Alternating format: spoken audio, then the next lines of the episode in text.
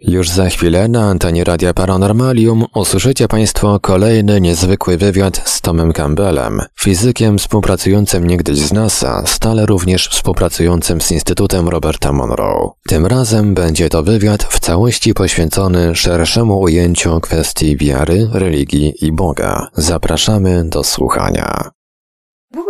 Co byś powiedział ludziom, którzy wierzą, że Jezus był taki i taki i zrobił to i tamto? Jaka jest Twoja interpretacja? Jak postrzegasz tę kwestię?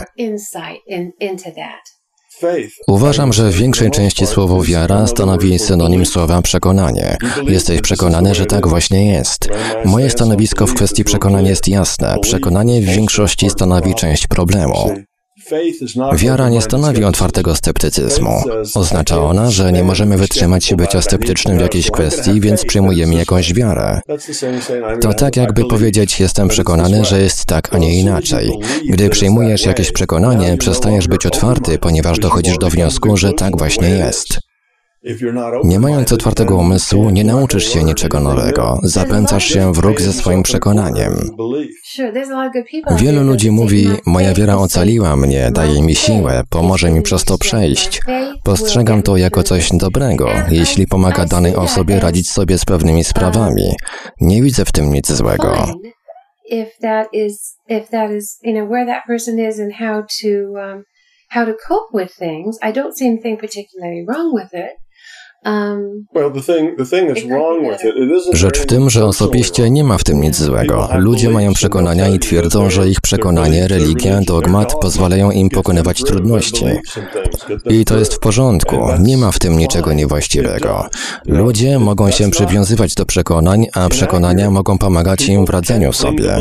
To jednak ogranicza. Nie jest to najlepszy sposób na przejście przez życie. Nie optymalizuje to Twojego potencjału do wzrastania. To ograniczone sposób.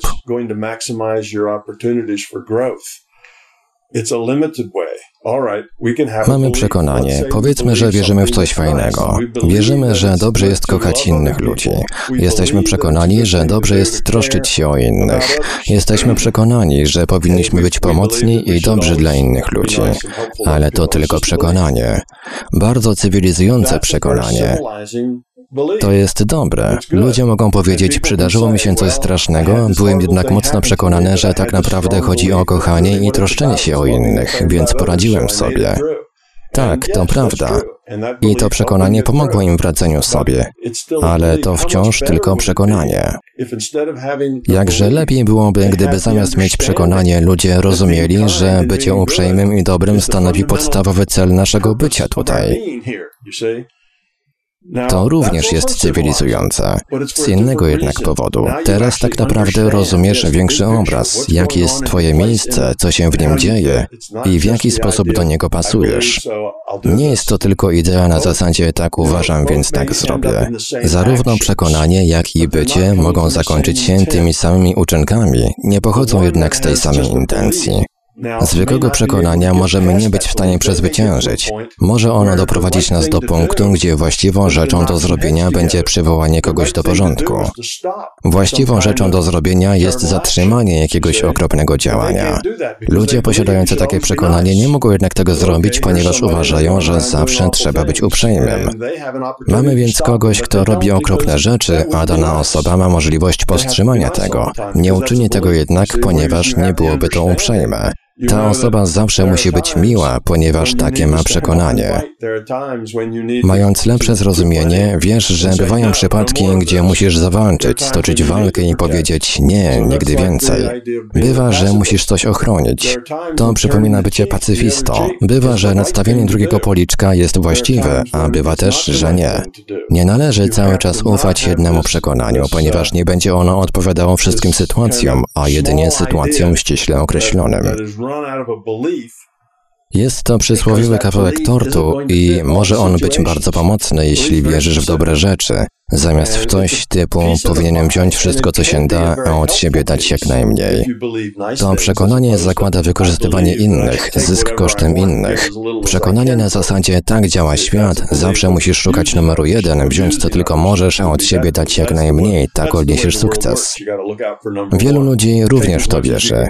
Takie przekonanie nie jest niczym dobrym, bo może zakończyć się tym, że ludzie się wzbogacą, mogą zdobyć wyższe stanowiska w swoich firmach, ponieważ tak właśnie uważają. now Dzięki wykorzystywaniu innych ludzi, ustawieniu sytuacji, w których ich konkurenci przegrywają, mogą zatruwać atmosferę w sąsiedztwie, ponieważ dzięki temu u nich samych atmosfera będzie dobra. Tego typu rzeczy mogą pomóc Ci odnieść sukces w świecie takim jak nasz. Nie jest to jednak dobre. Niektóre przekonania w mojej perspektywie mogą być pewną wartością praktyczną. Jednak w szerszej perspektywie są one bardzo ograniczające, bez względu na to, czy są to cywilizujące przekonania o robieniu dobrych uczynków, czy antyspołeczne przekonania na zasadzie tylko ja się liczę. Obydwa przekonania pomogą Ci podejmować decyzje i dadzą Ci wskazówki postępowania zgodnie z Twoimi poglądami. Prawdopodobnie jednak żadne z nich nie pomoże Ci się rozwinąć. To dlatego, że Twoja decyzja, aby pomóc tej pani przejść przez ulicę, wynika z tego, że jesteś przekonany, że takie postępowanie jest właściwe ale dzięki temu się nie rozwijasz. A to dlatego, że wychodzi to od przekonania istniejącego na poziomie Twojego intelektu, nie zaś z faktu czynienia właściwej rzeczy, który pochodzi z poziomu bytu. Zrobienie czegoś dlatego, że jest to dobre, to nie to samo, co uczynienie tego samego dlatego, że jesteś przekonany, że tak trzeba.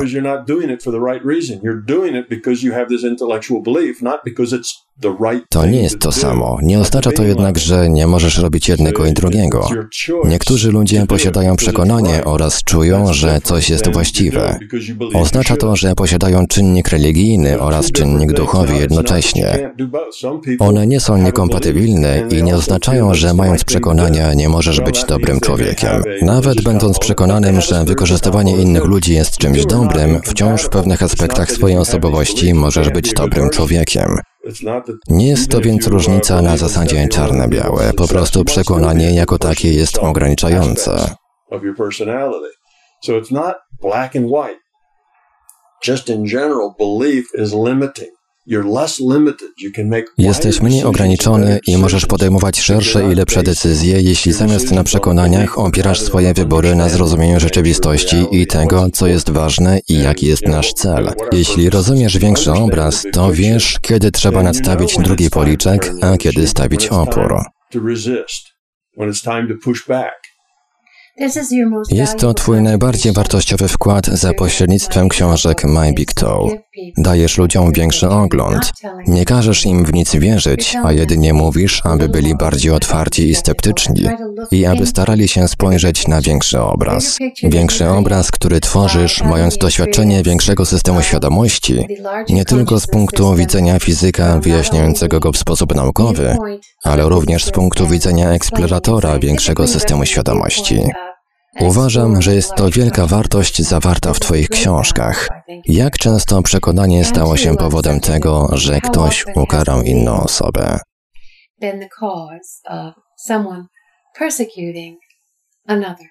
Sure. Nie pamiętam, kto to powiedział, ale jest takie powiedzenie: złe rzeczy się dzieją, gdy dobrzy ludzie nic nie robią. Nie jest to dokładny cytat, ale tak właśnie jest. Bywają sytuacje, że musisz wstać i powiedzieć nie i nie możesz nadstawić drugiego policzka.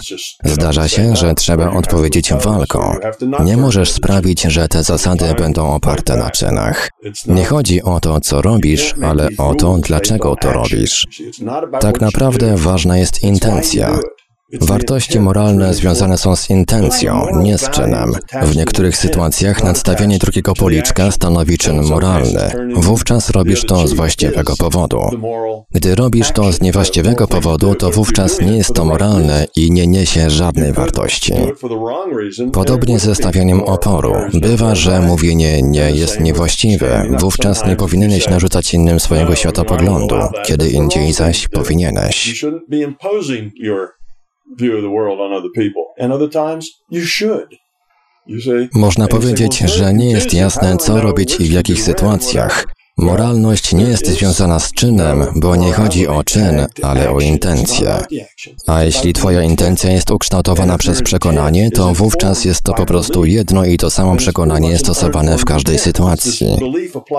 Ale ono niekoniecznie będzie odpowiadało każdej sytuacji. Nadstawienie drugiego policzka jest bardzo szlachetne, bo pokazuje, że nie unosisz się ego ani nie wywyższasz w sytuacji, gdy ktoś inny uniósł się swoim ego. Nie musisz podlewać ognia benzyną, możesz zrobić coś inteligentniejszego. To bardzo dobra rzecz, ale w niektórych przypadkach to nie zdaje egzaminu. Musisz działać z poziomu intencji. Co da najwięcej dobra dla największej liczby ludzi? Gdzie jest ścieżka niskiej entropii? Jakie działanie jest w danej sytuacji najlepsze, jeśli chodzi o podstawy? Rozwijanie jakości Twojej świadomości, bycie miłością, a nie udawanie miłości, poziom bytu. O to właśnie chodzi. Nie chodzi o posiadanie gotowego przepisu na zasadzie nadstawianie drugiego policzka zawsze jest dobre, czy jeśli ktoś napadnie na mój kraj, to ktoś inny musi walczyć, ja tego nie zrobię. Jeśli napadną na moją rodzinę, to po prostu się poddam. Jak widać, to jest nonsens. Właśnie to się dzieje, gdy działasz z poziomu przekonania. Tak naprawdę nie jest to powiązane z tym, co jest prawdziwe, istotne. Well, nonsense, you see. That's what happens when you work from belief. It's not really tied to what's real, what's important. Tak, przekonanie może sprawić, że staniesz się lepszą albo gorszą osobą. Nie jest więc tak, że wszystkie przekonania są z gruntu złe. Ludzie radzą sobie, ponieważ pomagają im w tym przekonania. Podobnie ludzie stają się milionerami, ponieważ według ich przekonań nie ma niczego złego w dojściu po trupach do celu. Takie są ich przekonania, sprawiają, że odnoszą oni sukcesy. Żadne przekonanie nie jest jednak sposobem, w jaki powinieneś żyć. Żadne nie stanowi optymalnego wzrostu, optymalnej ewolucji Twojej świadomości. Dlatego masz rację. Ja nie piszę, powinniście to zrobić, słuchajcie mnie. Tylko przedstawiam podstawę rzeczywistości i mówię, zastosuj je, rozwijaj się, rób co możesz, zawsze staraj się pozbyć lęku i jego i stać się miłością. To są owe ogólniki.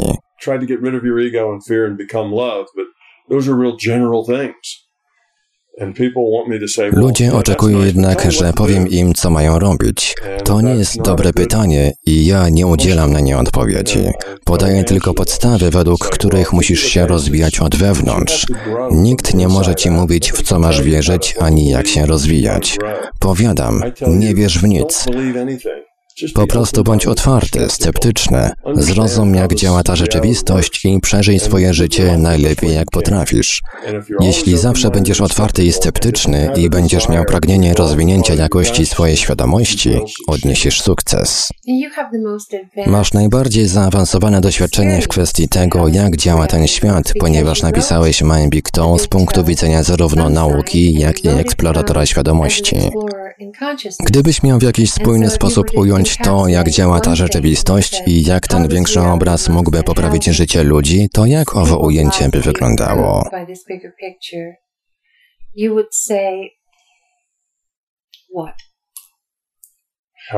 Jak działa ta rzeczywistość? Jak mówiłem, ta rzeczywistość jest wirtualna, świadomość jest fundamentalna, ty jesteś fragmentem świadomości, a twoim zadaniem jest ewoluować, obniżać entropię tej świadomości, podwyższać jakość świadomości, stawać się miłością. To jest Twój cel, to nad tym powinieneś pracować. To dlatego właśnie tutaj jesteś. I nie ma to nic wspólnego z religią, ponieważ religia głosi, musisz wierzyć w to, w co ja wierzę. To bardzo ograniczający poziom. To dogmat. Jest to przekonanie, które określamy mianem dogmatu. Niekiedy nazywa się to wiarą, dogmatem i tak dalej.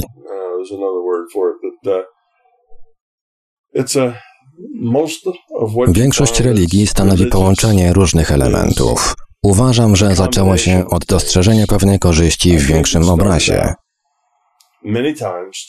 Nie da się jednak zbudować dużych organizacji w oparciu o większe obrazy. Organizacje buduje się schlebiając ludzkiemu ego. Bo tacy właśnie są ludzie. Nie jesteśmy grupą wysoko rozwiniętych świadomości. Jesteśmy grupą ludzi posiadających ego i dużą ilość lęku. Jeśli chcesz sprawić, aby tacy ludzie dołączyli do ciebie, udzielili ci wsparcia, głównie finansowego, ale w tych liczbach wyrażona jest również duża ilość władzy politycznej, bezpieczeństwa. I jeśli masz grupę 100 osób, z których każda należy do innej grupy liczącej tysiąc ludzi, to nad żadną z tych osób nie masz kontroli. Jeśli jednak twoja grupa składa się ze 100 laików, to wówczas masz władzę polityczną, społeczną, masz wpływ na społeczeństwo, politykę, wszystko, na to, co ludzie wierzą i jak myślą, bo masz tak wielu członków. Uh, Jeśli chcesz przekonać członków do dołączenia do Twojej grupy, to musisz im schlebić, dać im coś, czego chcą. Dla większości z nas oznacza to tyle, że trzeba odnieść się do ich lęku i jego oraz do ich przekonań.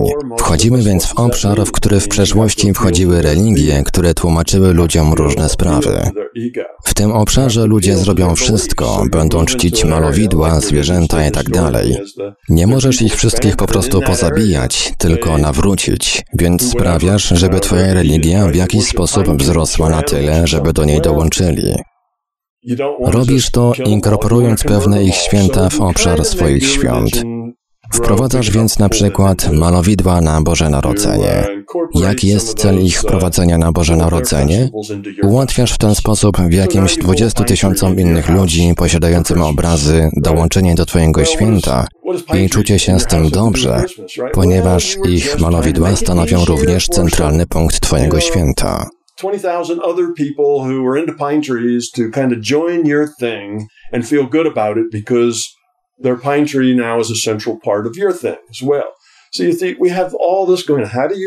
Osiągamy więc swój cel, schlebiając potrzebom ludzi, ich zwyczajom, ego, lękom. To pomaga zbudować organizację, która jest duża i rozrastając się zapewnia Ci władzę, wpływ. W przeciwieństwie więc do zwykłych grupek ludzi chodzących tu i tam i rozmawiających z innymi ludźmi, religie, które stały się organizacjami, stały się nimi poprzez rozprzestrzenianie swojego słowa. Za liderami tych organizacji podążali inni, a im więcej masz wyznawców, tym więcej masz władzy i bezpieczeństwa itd. Widzimy więc, w jaki sposób organizacje zaczynają bardziej skupiać się na podtrzymaniu istnienia organizacji, aniżeli na tym, jaki był przekaz 5000 lat temu. Organizacje zaczęły zmieniać ów przekaz, aby dostosować go do potrzeb polityki i organizacji.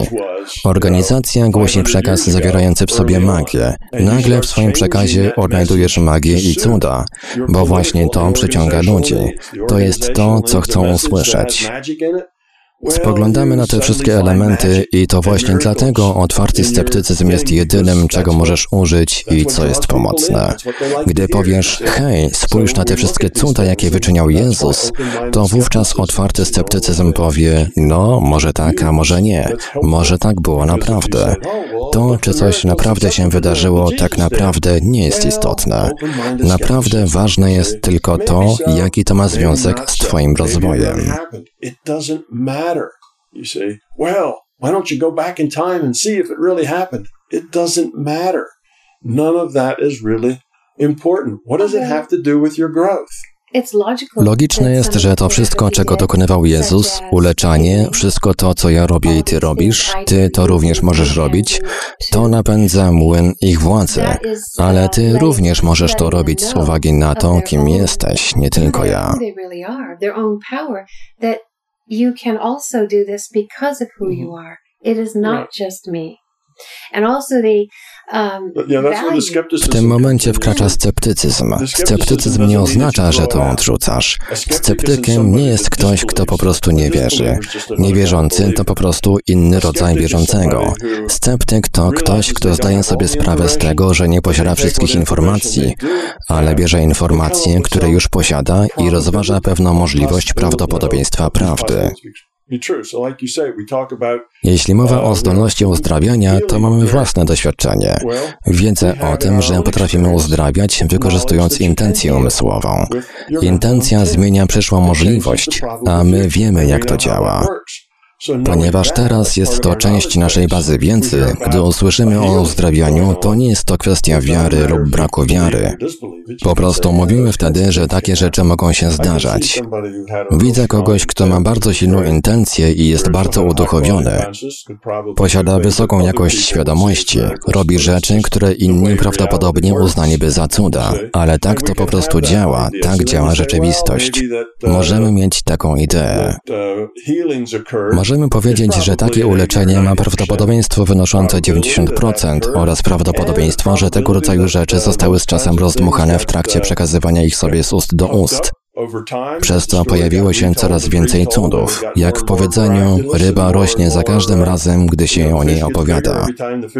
Pierwszy, który złapał rybę, mówi, że jest taka wielka. Opowiada ją innym ludziom. Ci opowiadają jeszcze innym, że jest taka wielka albo taka wielka. I tak oto rośnie mitologia i staje się przerysowana. Ja również mam pewne doświadczenie z tego typu historiami. I tak jak z ową rybą, podobnie może być z niektórymi historiami historiami o tych cudach.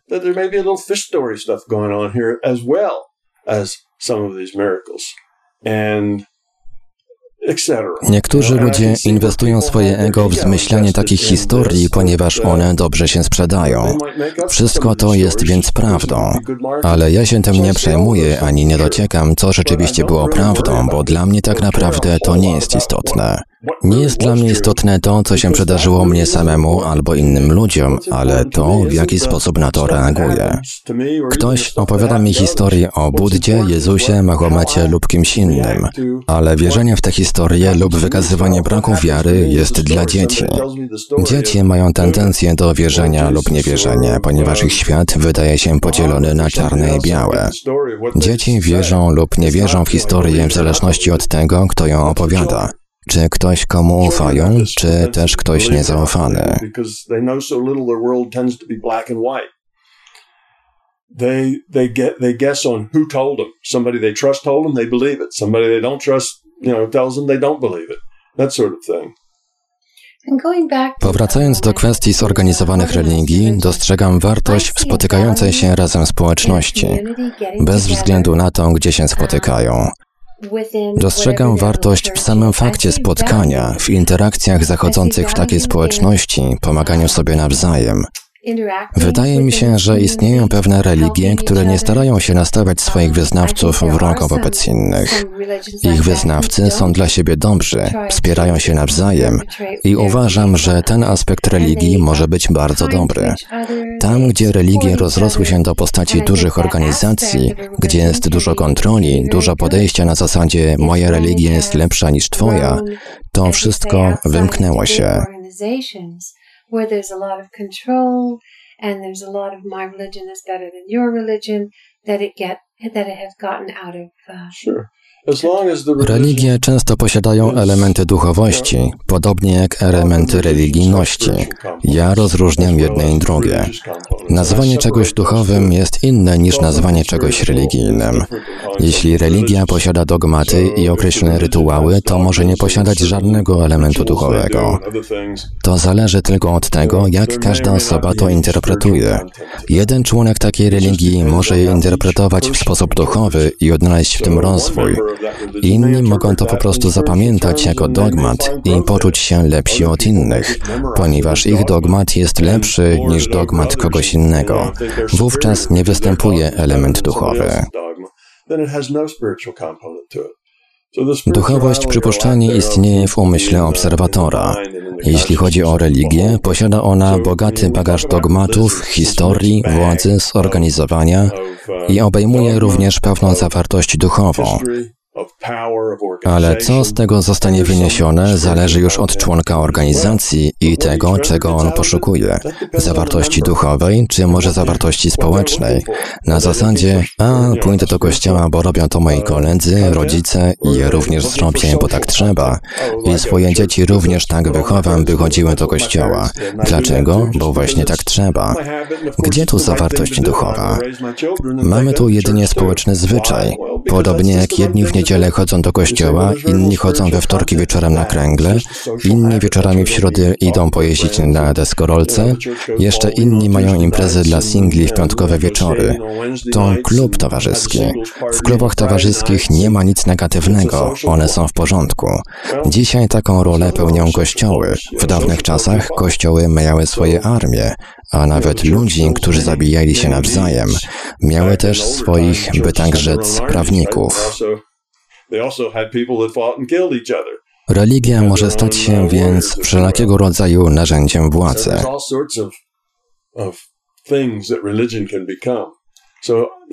Religia po prostu istnieje. Spodziewamy się jej istnienia w społecznościach ludzi przepełnionych lękiem i jego. Ludzie zbierają się w grupy z powodu lęku. Istnieje pewna wartość bezpieczeństwa, dobrobytu, władzy itd. Tak wyrażona w liczbach. Religie to wiedzą. Organizacja jest więc pewnego rodzaju ludzkim wynalazkiem, w którym tworzysz organizacje składające się z ludzi, a ludzie do nich dołączają. Władza organizacji zależy od tego, ilu ma członków i jak bardzo są wpływowi. Nie ma to jednak zbyt wiele wspólnego z podnoszeniem jakości swojej świadomości i stawaniem się miłością. Może mieć coś wspólnego, jeśli uda się te rzeczy pogodzić. Jednak w ramach organizacji nie staną się one roztworem, a jedynie mieszanką.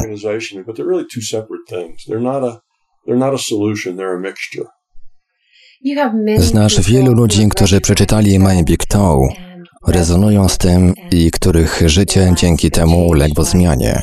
Masz wielu katolików, protestantów, Żydów i przedstawicieli innych religii, którzy doszli do wniosku, że po głębszym zbadaniu MBT nie stoi w konflikcie z ich religią. Czy możesz wyjaśnić, jak to się dzieje, że MBT nie kłóci się z ich wyznaniem, tylko jest z nią zgodne, a nawet dodaje coś do niej?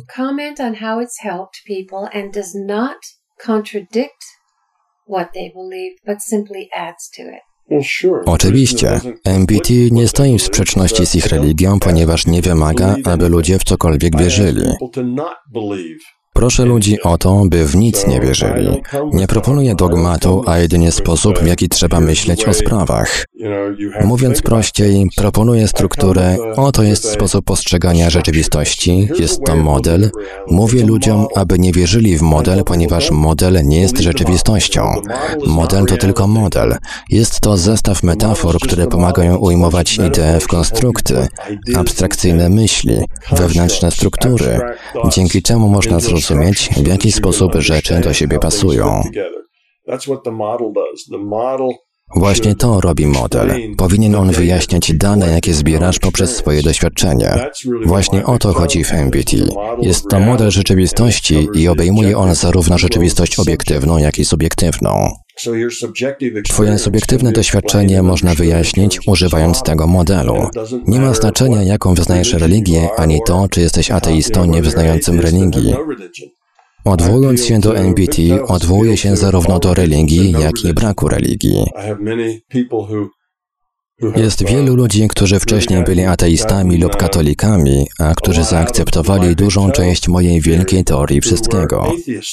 Być może wciąż są ateistami lub wyznawcami katolicyzmu, judaizmu, islamu, buddyzmu itd. Tak Nie chodzi o to, aby stali się embitoistami, to jest wyznawcami MBT.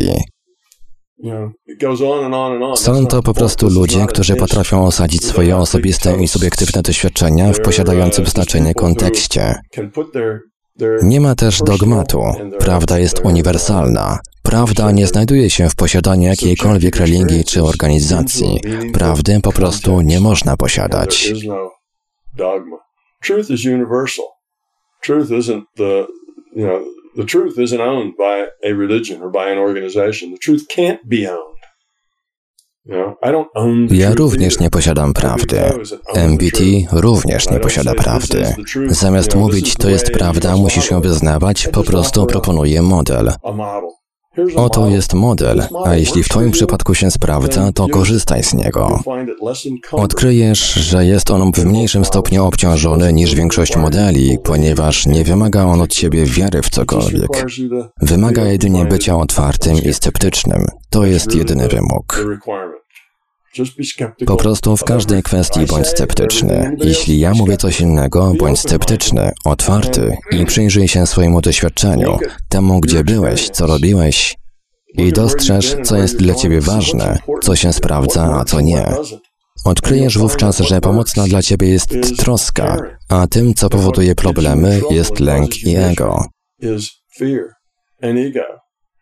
Odkryjesz to jako część swojego doświadczenia, ponieważ tak właśnie jest.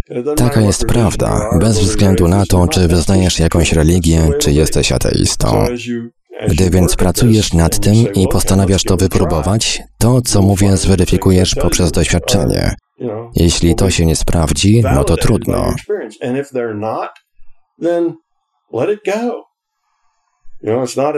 Jeśli w Twoim przypadku to się nie sprawdzi, to nie dlatego, że zrobiłeś błąd i nie zgadasz się ze mną. Jeśli się nie sprawdza, to zrób coś innego i nie pracuj nad czymś, co Ci się nie sprawdza. Jeśli moje metafory i opisy nie sprawdzają się, to nie jest to dobry model dla Ciebie. Poszukaj modelu, który odpowiada Tobie właśnie teraz. Może inny model będzie odpowiedni, może mój model stanie się odpowiedni później, a może i nigdy. To nie ma znaczenia. To ty powinieneś się rozwinąć i być wszystkim, czym możesz być. I tylko Twoje doświadczenie powie Ci, że gdy pozbędziesz się lęku, staniesz się szczęśliwszy, życie będzie dla Ciebie lepsze. Dostrzeżesz, że tak naprawdę to właśnie lęk i ego sprawiają, że jest ono trudne. To bardzo proste i wymaga dużo doświadczenia. Idź i eksploruj. Weź ideę i zgłębiaj ją, wypróbuj. Zobacz, gdzie Cię to prowadzi. Jeśli zaprowadzi Cię do lepszego miejsca, to pracuj nad nią dalej. Jeśli zaś się zaszkodzi ci albo niczego nie daje, to zostaw ją. Znajdź inne rozwiązania, jakiś inny sposób. To właśnie dlatego akceptuję wszystkie religie. Ani ich nie popieram, ani nie tępię. One po prostu są i służą wielu ludziom jako dobry punkt startowy. Miliony ludzi otrzymują ze swoich religii coś dobrego. Są też, rzecz jasna, miliony ludzi, którzy nie zyskują już tak bardzo na swojej religii. Nie jest to jednak wina religii, po prostu tacy są ludzie. To nie religia jest zła, tylko ludzie nie uzyskują z niej tego, co jest pomocne. Skupiają się oni na swoich dogmatach, na lęku, ego, na tym, że mój Bóg jest mojszy niż twojszy, moja racja jest racja najmojsza, niewiernych trzeba zabijać. Religia nie jest za to odpowiedzialna. Odpowiadają za to ego oraz lęk. That's the part that, that resonates with ego and resonates with fear.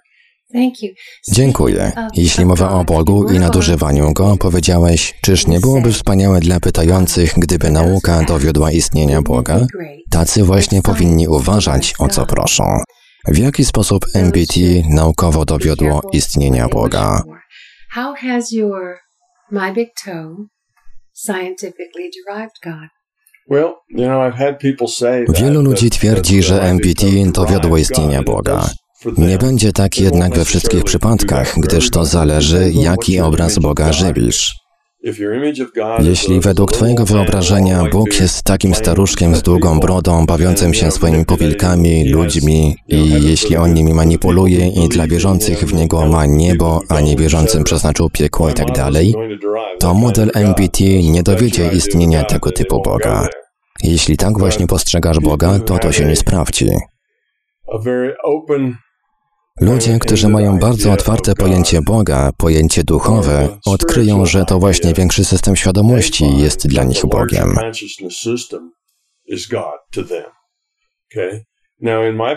W moich książkach, zgodnie z moim opisem, większy system świadomości to po prostu naturalny system. Nie jest to bóstwo, nie przedstawiam go w taki sposób. Jest to po prostu naturalny system. System oparty na informacji, który wyewoluował do takiej postaci, w jakiej istnieje. Nie jest doskonały, nie jest nieskończony, posiada granice i ograniczenia. I jest ono wszystkim, co możemy znać, ponieważ stanowimy jego fragmenty. Jesteśmy elementami świadomości. Nie możemy więc wyjść poza ten system, żeby spojrzeć na niego z innej perspektywy. Możemy postrzegać go od środka.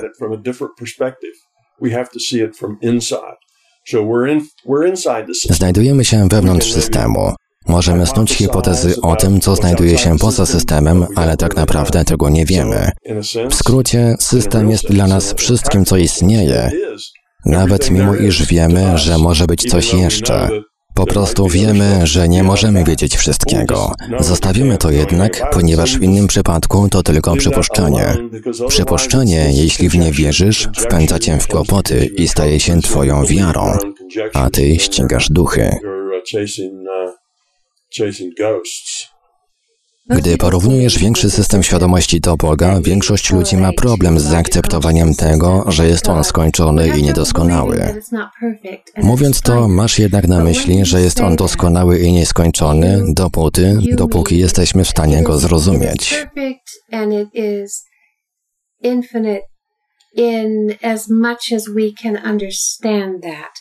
You're talking about tak jak nam się on wydaje w ujęciu praktycznym.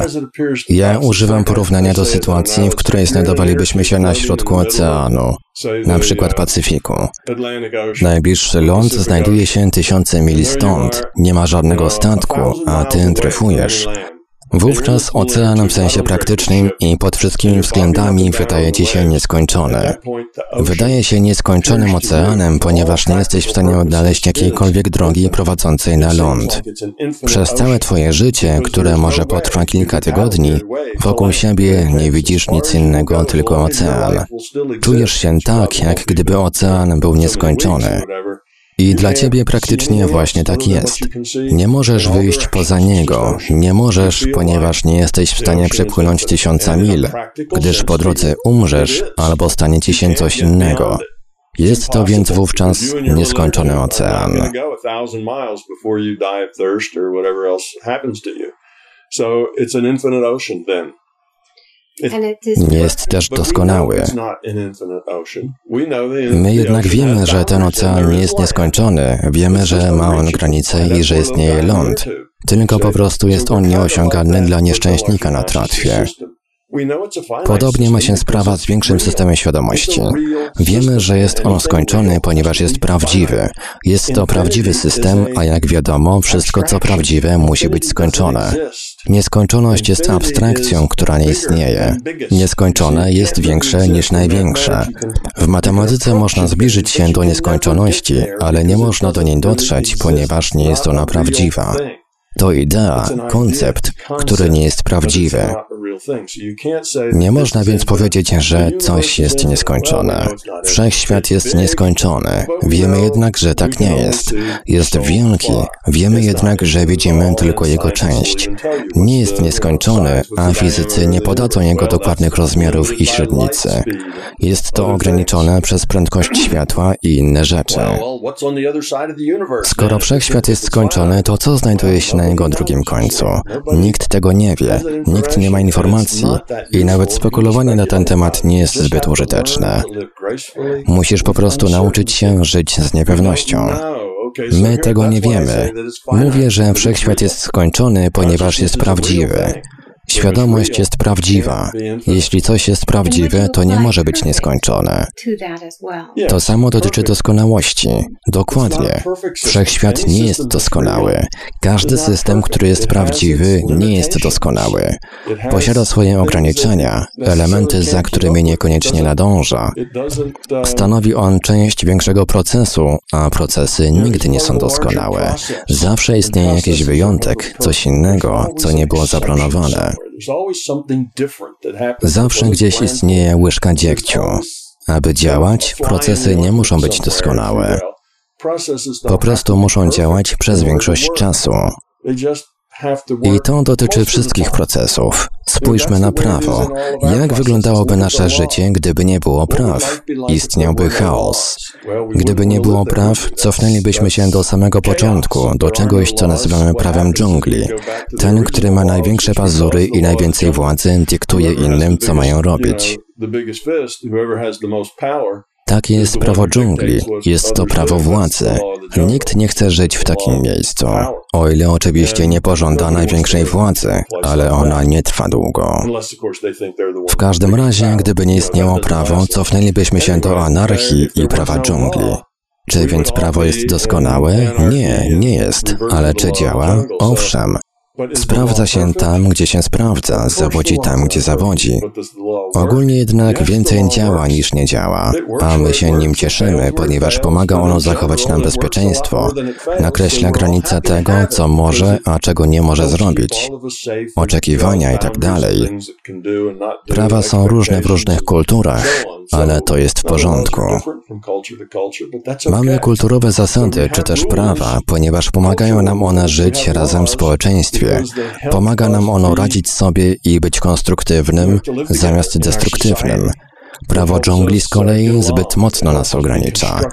Mając takie prawo, nie możemy nic zrobić. Nie możemy mieć cywilizacji. Prawo oczywiście nie jest doskonałe. To samo tyczy się większego systemu świadomości. W większości działa on naprawdę bardzo dobrze. Nie myśl jednak, że jest doskonały. Mogą występować zdarzenia, których prawo nie przewiduje, nieokreślone wykroczenia. Niekiedy ludzie łamią prawo i nie ponoszą za to odpowiedzialności. Podobnie z większym systemem świadomości. Mogą się zdarzać rzeczy nieprzewidziane i być może istnieją prawa im zapobiegające, ale one i tak się dzieją. Tak po prostu jest w dużym systemie. Doskonałe jest jak nieskończone, czegoś takiego nie ma. Doskonałość to nieistniejąca rzecz, którą możesz sobie wyobrazić. Ona jednak nie istnieje. Czy Twoje ciało jest doskonałe? Oczywiście, że nie. Twój organizm działa dosyć dobrze. Komórki komunikują się ze sobą. Mózg kontroluje układ nerwowy, który powoduje, że elementy się poruszają. Komórki skóry, komórki krwi, transport tlenu przy pomocy hemoglobiny wszystko to przez większość czasu działa bardzo dobrze. Nie jest to jednak system doskonały. Czasami zdarzają się błędy, problemy ale to dotyczy każdego systemu.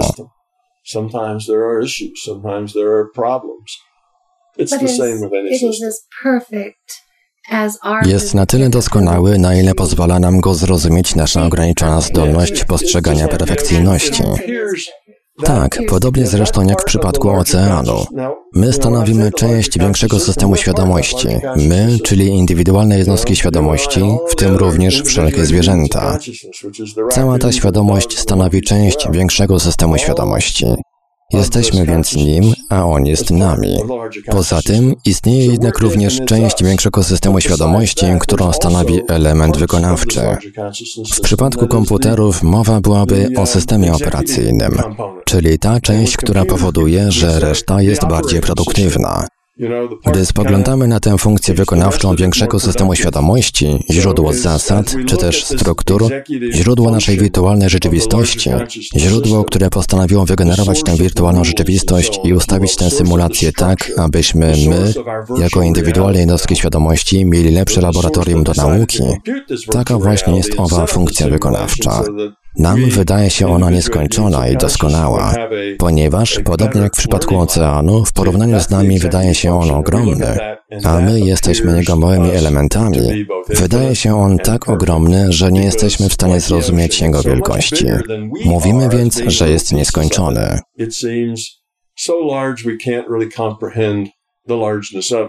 So we say Słowa nieskończone używamy jednak jako metafory, która oznacza coś większego niż możemy sobie wyobrazić.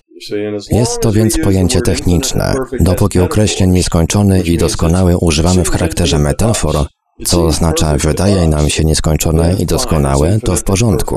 Coś jest nieskończone i doskonałe, ponieważ te słowa są metaforami. Gdy jednak zaczynamy myśleć, to naprawdę jest nieskończone, to jest to głupota, albowiem nic nie może być nieskończone.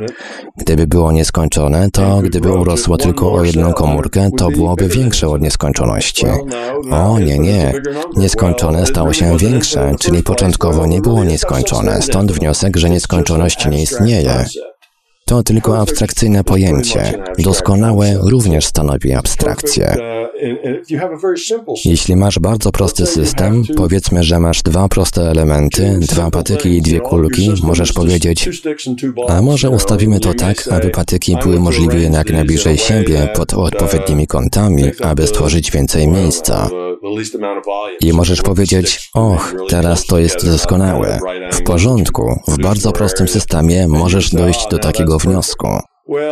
Jeśli jednak zaczniesz mu się przeglądać szczegółowo, to prawdopodobnie okaże się, że nie jest on doskonały. Gdyby przyjrzeć mu się na poziomie atomowym i cząsteczkowym, to jak wtedy opisać to miejsce? Jakie są jego najmniejsze wymiary? Cząsteczki w tych patykach i kulkach wibrują. Nie da się nawet określić rozmiarów tego miejsca. Jeśli więc spoglądamy w sposób symplicystyczny, w dużej skali, może nam się wydawać, że mamy doskonałe rozwiązanie dla problemu. Jest to jednak bardzo prosty problem z bardzo niewielką ilością wymiarów i interakcji. Jeśli mowa o świadomości, a na tej planecie jest nas jakieś 7 miliardów wchodzących w interakcję z naszą planetą, to teraz staje się ona tak złożona, biorąc pod uwagę nas oraz setki miliardów innych indywidualnych jednostek świadomości w świecie zwierząt, to pomyśleć o czymś takim jak o doskonałym. Wiadomo, są to tylko metafory. Jeśli jednak mowa o prawdziwym, niemetaforycznym byciu doskonałym, to wówczas nie ma to żadnego sensu. Nie ma więc rzeczy doskonałych ani nieskończonych, dopóki mowa o rzeczywistych systemach. System świadomości jest prawdziwy, my jesteśmy prawdziwi, świadomość jest prawdziwa. Nie jest on więc ani doskonały, ani nieskończony. W ten sposób, jak widać, jest to dość odmienne. Uważam jednak, że gdy religie mówią o swoim nieskończonym i doskonałym Bogu, to nie mówią tego w kontekście prawdziwego absolutu, a jedynie używają metafor. Zgadzam się, że Bóg wydaje się nieskończony i doskonały. Podobnie byłoby z ową wykonawczą funkcją większego systemu świadomości. W porównaniu z czymś znacznie większym, sami sobie wydajemy się tacy mali, tacy niedoskonali, że odnosimy wrażenie, że to coś jest doskonałe i nieskończone. Uważam jednak, że właśnie na tym polega różnica. Ludzie jednak zaokrąglają i mówią, to naprawdę jest nieskończone. I nie zdają sobie sprawy z tego, że to, co mówią, jest nielogiczne. Stwierdzenie, że coś jest nieskończone, jest nielogiczne. Nie ma niczego, co w jakikolwiek sposób byłoby nieskończone.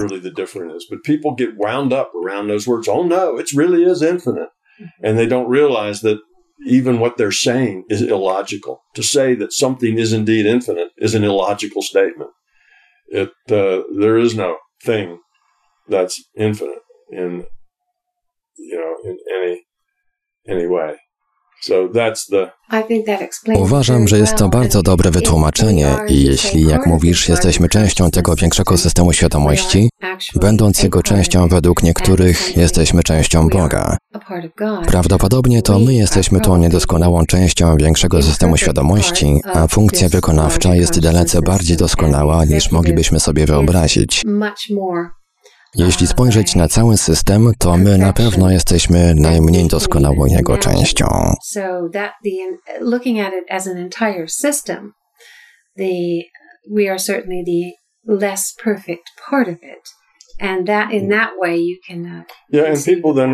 Można zadać pytanie, po co ta mniej doskonała część? Dlaczego ta część nie jest bardziej doskonała i nie powiększa się? Rzecz w tym, że nie ma w tym korzyści.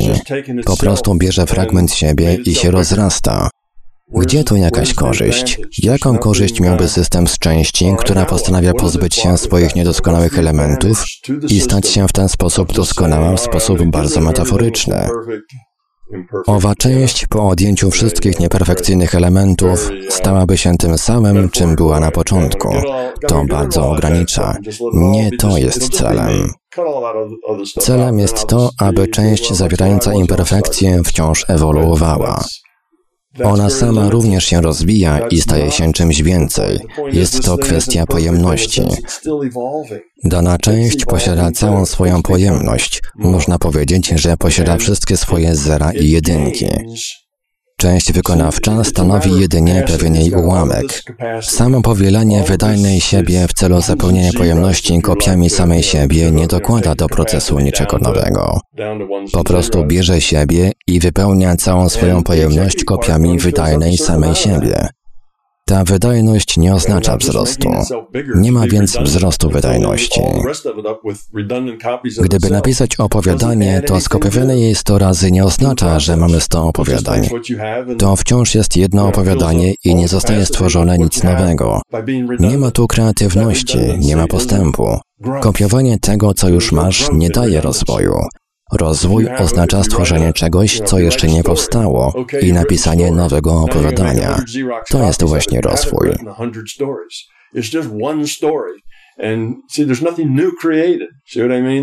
No nie ma więc czegoś takiego, że część wykonawcza po prostu skopiuje sama siebie, zapełni całą pojemność i cała jest doskonała.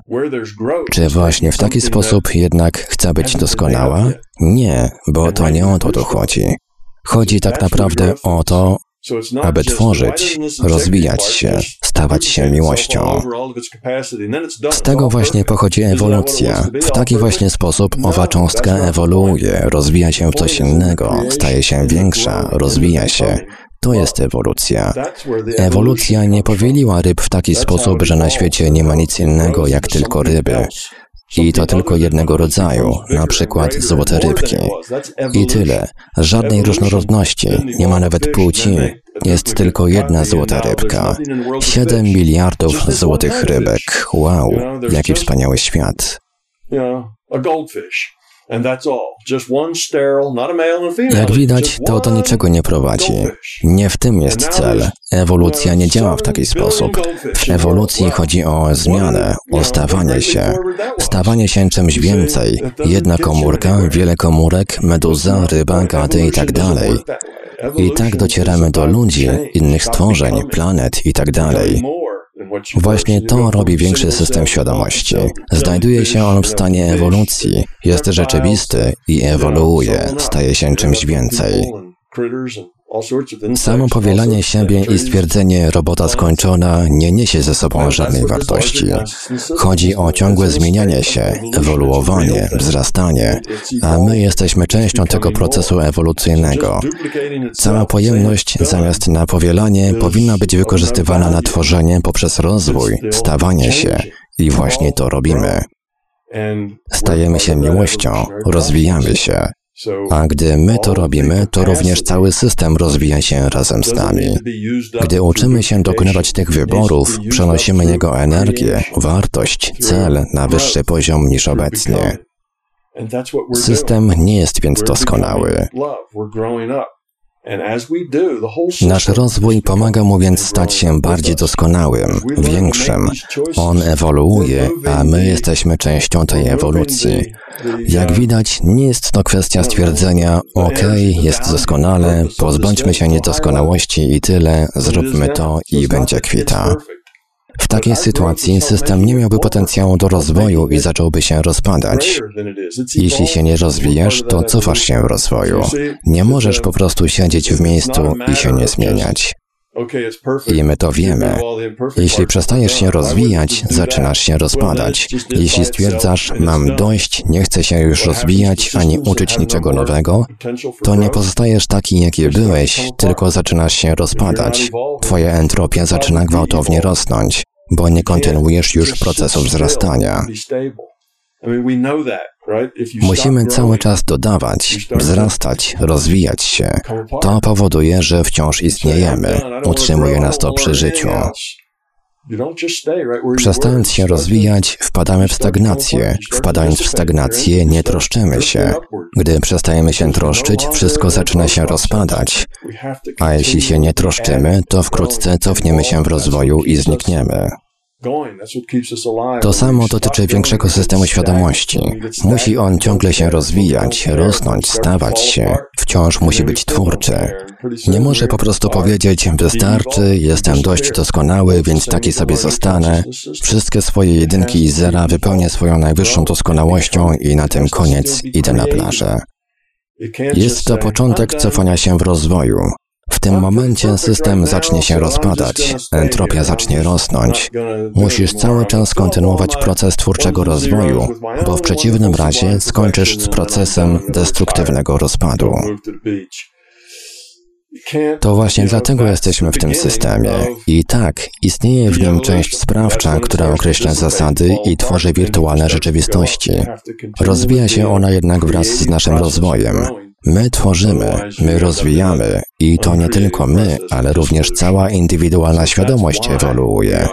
A ewoluując, rozwijamy się w coś większego od tego, czym jesteśmy obecnie. Tworzymy coś nowego. Gdyby to było doskonałe, byłoby skończone.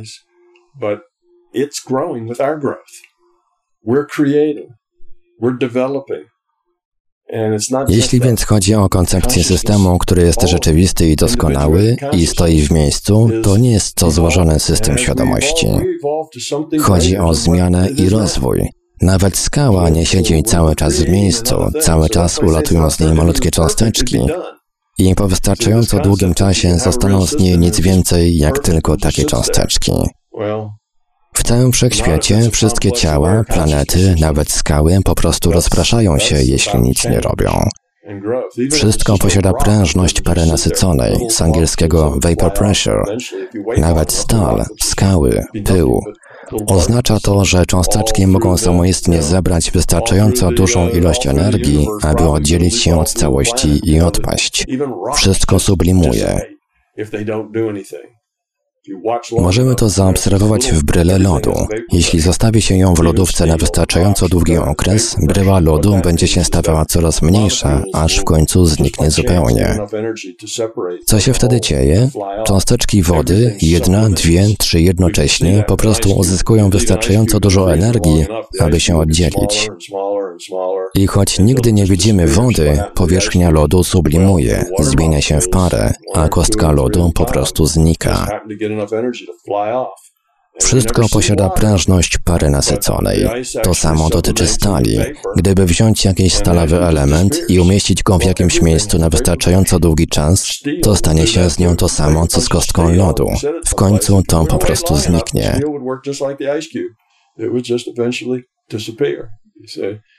Jak widać, rzeczy nie rosną, nie są po prostu statyczne. Nie ma czegoś takiego, że są tak po prostu doskonałe i niezmienne. Nie jest to coś trwałego, jest to coś, co zaczyna się rozpadać. Nie możemy mieć idealnego systemu, który jest skończony. Cel nie polega na tym, żeby system był skończony. Nie było to celem organizmu wielokomórkowego, aby tak po prostu zaprzestać rozwoju i skończyć na 7 miliardach złotych rybek. Wtedy ewolucja nie dawałaby żadnej korzyści. Ewolucja korzyść znalazła w ciągłym rozwoju, zmianie, robieniu różnych rzeczy i tworzeniu. I to samo dotyczy systemu świadomości. Dziękuję Tom za wyjaśnienie Twojego modelu działania większego systemu świadomości. To było doskonałe, to znaczy Durchwärts.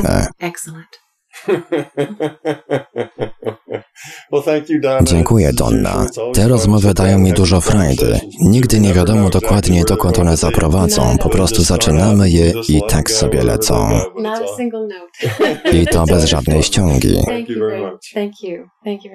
Rozmowę z Tomem Campbellem przeprowadziła Donna Eveni. Wersja polska Radio Paranormalium www.paranormalium.pl